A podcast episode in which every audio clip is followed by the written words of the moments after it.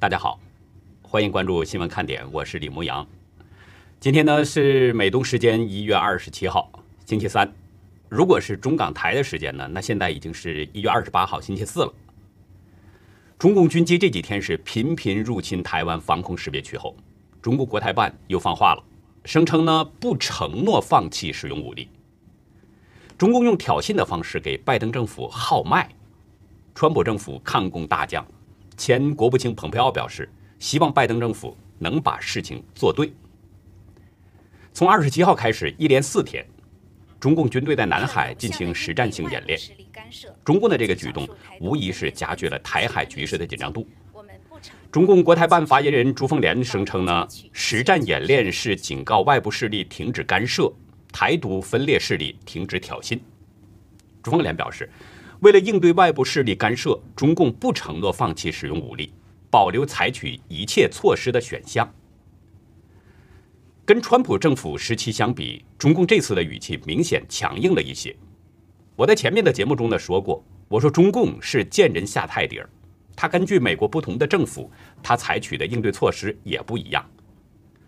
很显然，中共口中所说的这个外部势力，主要指的就是美国，因为根据里根总统时期的那个六项承诺，如果中共对台湾实施武力威胁的话，美国绝对不会袖手旁观。也正因为美国在强力的维护和平，中共恐惧美国插手，所以呢，中共一直是蠢蠢欲动，却死也不敢动。不过，中共从来都没有放弃他的野心，一直在寻找着机会。二十七号，央视播出了一个对中共驻美大使崔天凯的专访，隔空给拜登政府戴高帽。崔天凯表示说，美国最应该恢复的。就是大国要有大国的样子，大国要有大国的智慧，大国的自信，大国的乐观，还要有大国的勤奋。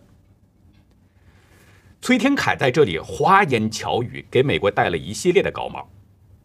美国是大国，这个倒不假，只是崔天凯说美国应该有大国的样子等等，明显是别有用心。什么是大国的样子呢？按照中共的逻辑。是不是中共对美国做什么，美国都应该无所谓呢？崔天凯所说的大国是不是就是这样呢？中共对美国发动超限战，早就已经威胁到了美国的国家安全。经济上采取的不公平的贸易政策，每年给美国都造成几千亿美元的贸易逆差。在美国倾销低价商品，击垮了美国的工厂，使无数美国工人失业。正因为这些问题，川普政府对中共开启了关税大战。逼迫中共改变他不公平、不道德的贸易政策。另外，中共在美国强力进行渗透，假孔子之名开设孔子学院，对美国实施渗透，办红色媒体，向美国人灌输红色意识形态，色诱国会议员等等美国的政商界人士。中共的间谍盗取美国的政治、经济、商业秘密等等。正因为这些，川普政府当时关闭了多家挂羊头卖狗肉的孔子学院。指定一些红色媒体是外国使团，强力打击中共的间谍等等。美国的这些应对措施都是针对中共对美国的威胁所采取的。按照崔天凯的说法，无论中共在美国怎么肆意妄为，美国政府都应该视若无睹，不加理会。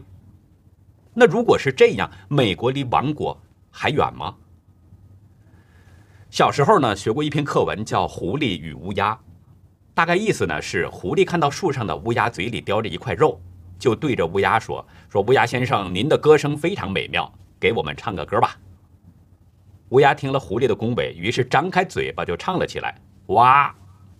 结果狐狸叼着肉跑了。崔天凯在专访中表示说：“拜登耐心面对中共当然是好事儿，还要有理性和诚意。他希望美方呢能反思这些年的对华政策。”我说过，中共认为的好事儿，正常的人一定要谨慎，因为人跟魔鬼看待事情的标准是不一样的。中共认为好的，对别人一定是毒药。二十六号前，美国国务卿蓬佩奥在福克斯节目中表示，中共正在寻找拜登政府的软肋，希望影响拜登政府完成他在川普政府任期当中没有完成的努力。知名主持人巴蒂罗姆问蓬佩奥。新任国务卿布林肯是不是了解美国所面临的威胁？蓬佩奥表示：“我想他们知道，我想他们看到了。我希望他们能把事情做对。蓬佩奥表示，在拜登政府上台后，中共借着制裁行动在传递一些信息，希望拜登政府实施绥靖政策。但是，蓬佩奥指出，退让不会使中共改变方向和路线。拜登政府有一个严肃的责任，就是告诉中共，我们不会回到过去四五十年的绥靖政策。拜登政府应该猛烈的抵制，让中共付出代价。蓬佩奥还说，中共占尽了美国人的好处。摧毁了数以百万计的工作岗位，这一点无可容忍，美国也不会继续隐忍。这位川普政府反共的头面人物指出，中共会挑战这届政府，就是拜登政府，看看他们是不是能找到软肋，然后继续向台湾人民施压。他说：“美国履行对台湾的承诺，对美国人民而言，这是正确的事情，也是将美国摆在首位的方式。”蓬佩奥的这些说法再一次证明。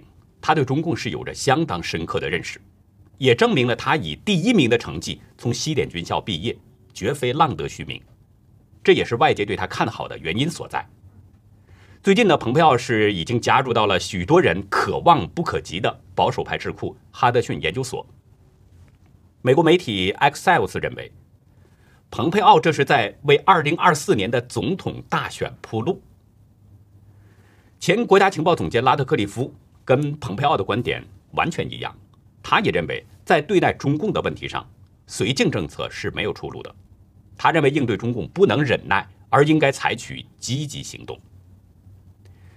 其实呢，经过川普政府这四年啊，对中共强硬几乎成了美国的政治正确了。现在虽然换上了拜登政府，但是强硬应对中共仍然是主调。二十六号刚刚被确认成为美国第七十一位国务卿的布林肯。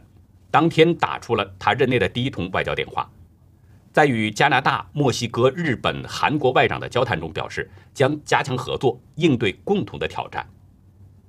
在稍早前的参议院听证会上，布林肯曾经表示，在全世界所有民族国家当中，中共对美国构成的威胁是最大的。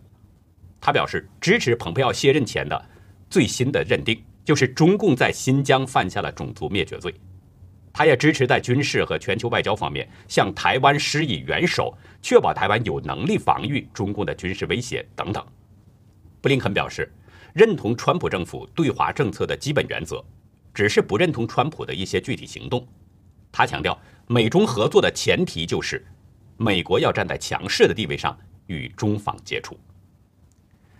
同一天，商务部长提名人吉娜·雷蒙多在听证会上表示，如果就任商务部长职务。将使用所掌控的全部工具箱，最大限度地保护美国人和网络免受中共的干扰，或者是任何形式的后门影响。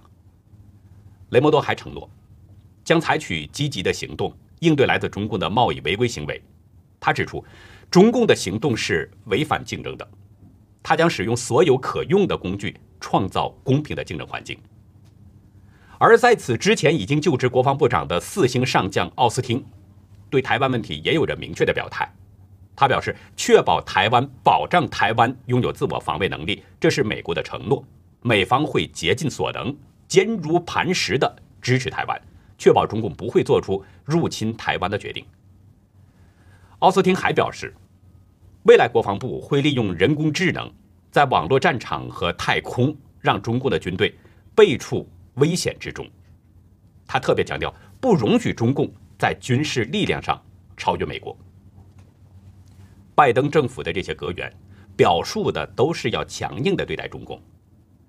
不过，拜登政府呢现在是刚刚上路，未来还有较长的一段路要走。拜登政府跟他的那些阁员要如何对待中共，我们不仅要听他们的说，更要观察他们的行动。这么说呢，其实并不是不相信拜登政府的官员，而是因为中共善于巧言令色。说的很动听，但实际上他的做法却完全不一样。这需要拜登政府的官员对中共有足够清醒的认识，不被中共的花言巧语欺骗。二十五号，中共国家主席习近平在世界经济论坛上发表了一个讲话，他其中呼吁呢，说大国不应恃强凌弱，不能谁胳膊粗、拳头大谁说了算。习近平的这番讲话，一方面呢。是在暗批美国，另一方面是讨好一些小国。但是他说出这番话之后，却接连遭到了许多的批评，许多人纷纷提出中共对新疆的种族灭绝、加拿大的两个迈克尔、香港、台湾等等议题进行质疑。二十七号，澳洲财长弗莱登伯格他对媒体表示，习近平的这番言论暴露出了中共的言行不一。他说：“我们同意强国不应欺凌弱国的看法，但那看起来似乎是有点言行不一。”弗莱登伯格指出，北京当局制裁澳洲的一系列产品，以及对澳洲的一系列经济威吓行为，跟习近平的说法是完全不一样。台湾驻美代表肖美琴也针对习近平的那段话，在推文中说：“我会引用他这句话。”台湾公共事务会会长简明子在声明中说：“习近平的这段话是有史以来最大的和最令人愤怒的讽刺。”习近平怎么能面不改色地说强者不应欺凌弱者？中共是世界上最大的霸凌者，他不仅一刻不停地欺负他的民主邻居台湾，几十年来他也欺负非洲和东亚小国，他实际上欺负了世界上的每一个国家。简明子希望国际社会呢能够看穿习近平的把戏和谎言，共同站起来，携手对抗中共和习近平的流氓政府。华尔街日报也在社评中指出。习近平在对待自由派领导人甜言蜜语的同时，却在威胁台湾。习近平的军队诉说了一个不同的故事：中国的军军连续多天侵入到台湾空域。评论中指出，这个挑衅提醒人们，尽管华盛顿政府有轮替，但北京却没有，包括可能以武力的方式视为优先事项。习近平在讲话中声称反对恃强凌弱，但那个训诫却似乎并不适用于。他自己的政府。接下来呢，我们再来关注一下弹劾案的情况。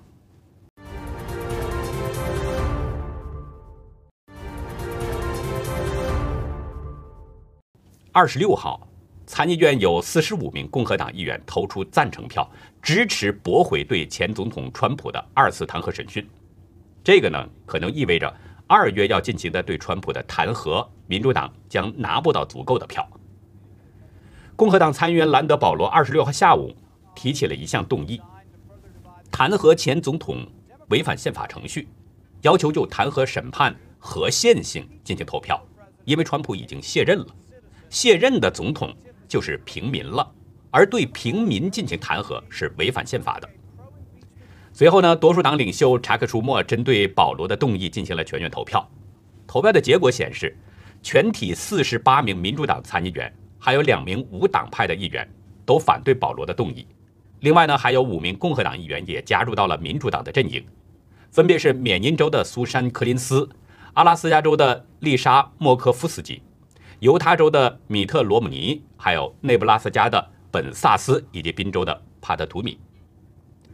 不过，五十五比四十五的这个投票结果虽然通过了，但是二月呢，还将要继续审讯对川普的弹劾案。可是保罗在投票结束之后推文表示，四十五票意味着参议院的弹劾审讯已经死了。保罗说，四十五名参议员同意这个虚假的审讯是违宪的，这超过宣告无罪并最终结束这场党派弹劾程序所需要的票数。这场所谓的审讯在参议院是死路一条。根据美国的规定呢？要对川普定罪的话，至少要有六十七票才可以通过。也就是说，不仅全部民主党参议员和两名无党派议员都要支持弹劾外，至少还得有十七名共和党人要加入到民主党阵营，才可以弹劾案通过。那除了现在已经站在民主党阵营的五个人之外，至少还得再有十二名共和党人才行。而目前的这个投票结果显示，保罗认为弹劾案基本上就是浪费时间。保罗在投票前呢，曾经发出批评，民主党人对川普有一种莫名的仇恨。他说：“如果我们是要把每一个政客都关进监狱，那么我们是不是就要弹劾每一个在演讲中有比喻的使用‘战斗’一词的政客呢？这是耻辱。”不过呢，虽然兰德认为弹劾案是浪费时间，但估计民主党人还是要继续推动这个弹劾审讯。二十六号，民主党最资深参议员。临时议长帕特里克·莱西将在二月八号要主持这个审讯。不过呢，莱西刚做出这个决定，八十岁的他身体就出现了不适，已经被送进了医院。接下来呢，我们还是要关注各地的疫情情况。上海的疫情正在迅猛的升级，浦东正在赶建千人以上的方舱医院。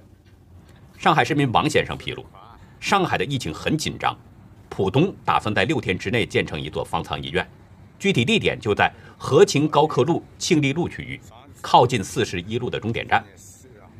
王先生告诉大纪元，现在都不敢出门，公家车不敢乘坐。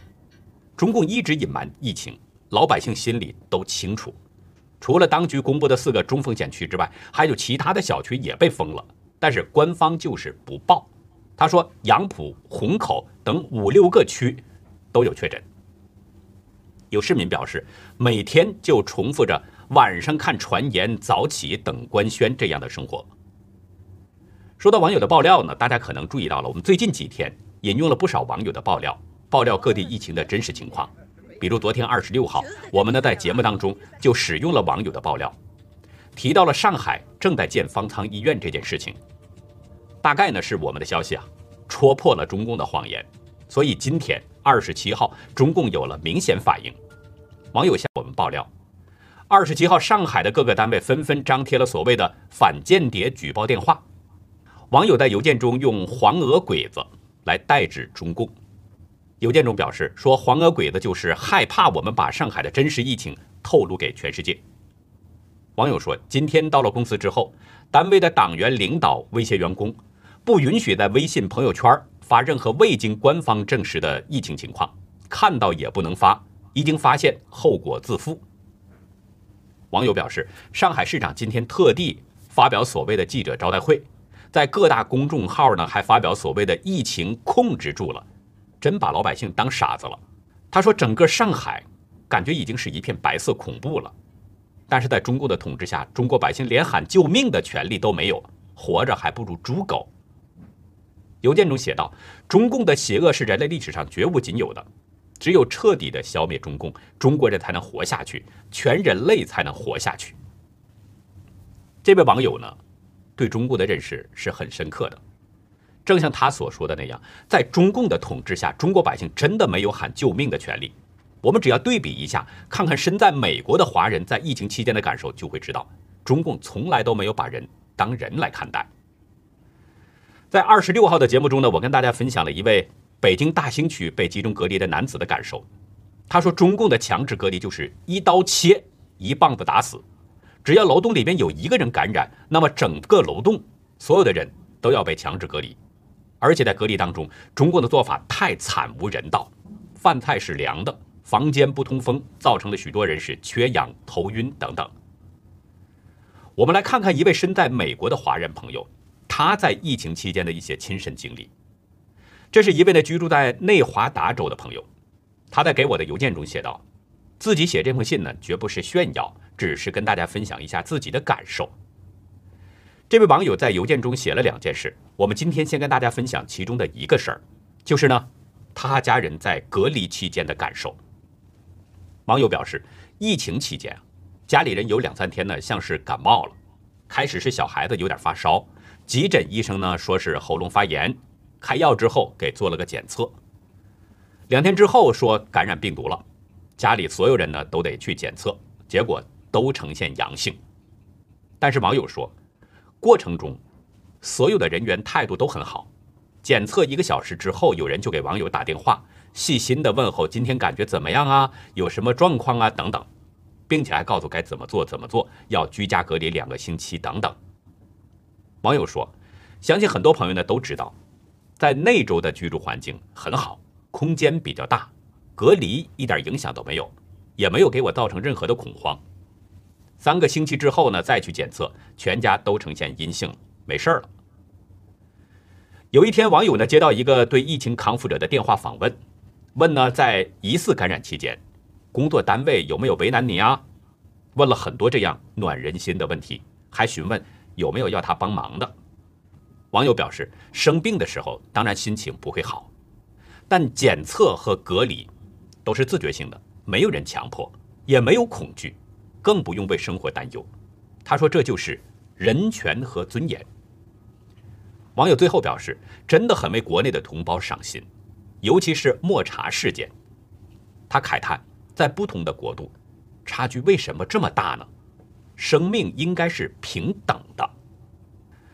二十六号的节目中呢，我们说到了苏州吴江区有一家医院呢是发现了疫情了。那现在又有消息显示，江苏镇江也出现了疫情情况。有镇江网民发布了两段视频，对当地的情况呢进行了披露。其中一段视频显示，二十四号的晚上，六辆大巴士停在镇江市润州区国信颐和小区门外。巴士前面呢还停着一辆警车，身穿着防护服的人员在小区里边走动。视频拍摄者说呢，现在有很多的医护人员过来了，应该是二号楼的全部去集中隔离了。另一段视频中显示，二十四号的白天，国信颐和小区被封闭。四人一排的防护人员在道路上喷洒药剂，全小区开始核酸检测。国信颐和小区附近的食品店的店主呢，向大纪元证实，小区二十四号已经就封闭了，二号楼的所有居民都被集中隔离了。